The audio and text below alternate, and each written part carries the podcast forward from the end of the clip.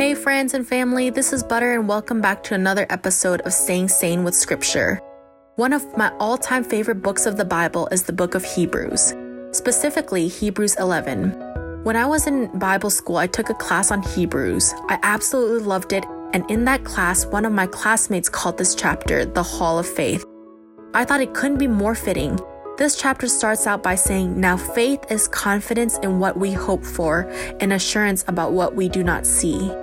This chapter pulls out different biblical characters that took steps of faith in their lifetime. People like Abel, who by faith brought a better offering than Cain. And by faith, Noah built an ark. And by faith, Abraham went to the place that God would show him. And by faith, the people passed through the Red Sea as on dry land. But when the Egyptians came, they were drowned. The author goes on to say that there are just so many people who took a step of faith and trusted God to the point of death.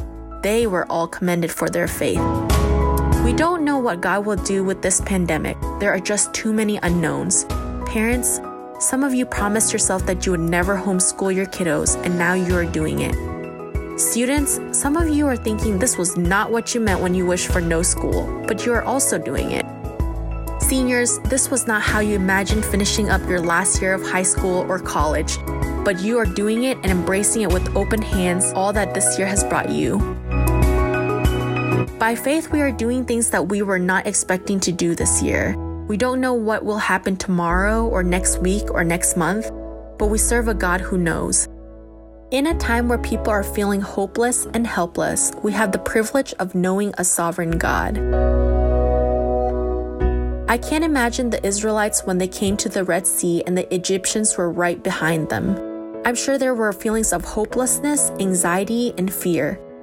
Yet God made the impossible possible by splitting the Red Sea where they can go through it on dry land. I can't imagine all the criticism that Noah got when he built an ark.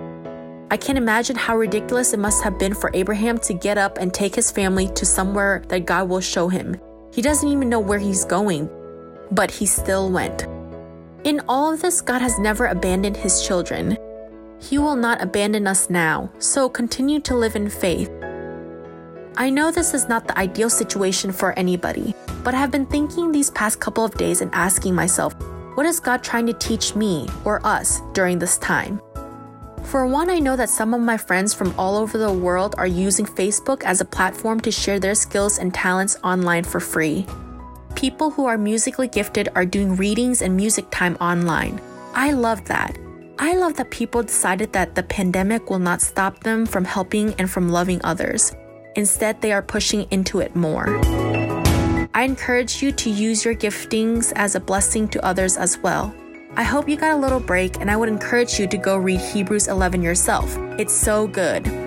Friends and family, it's been a pleasure to share with you what I'm learning today. Thank you for tuning in. Until next time, stay safe, sane, and healthy.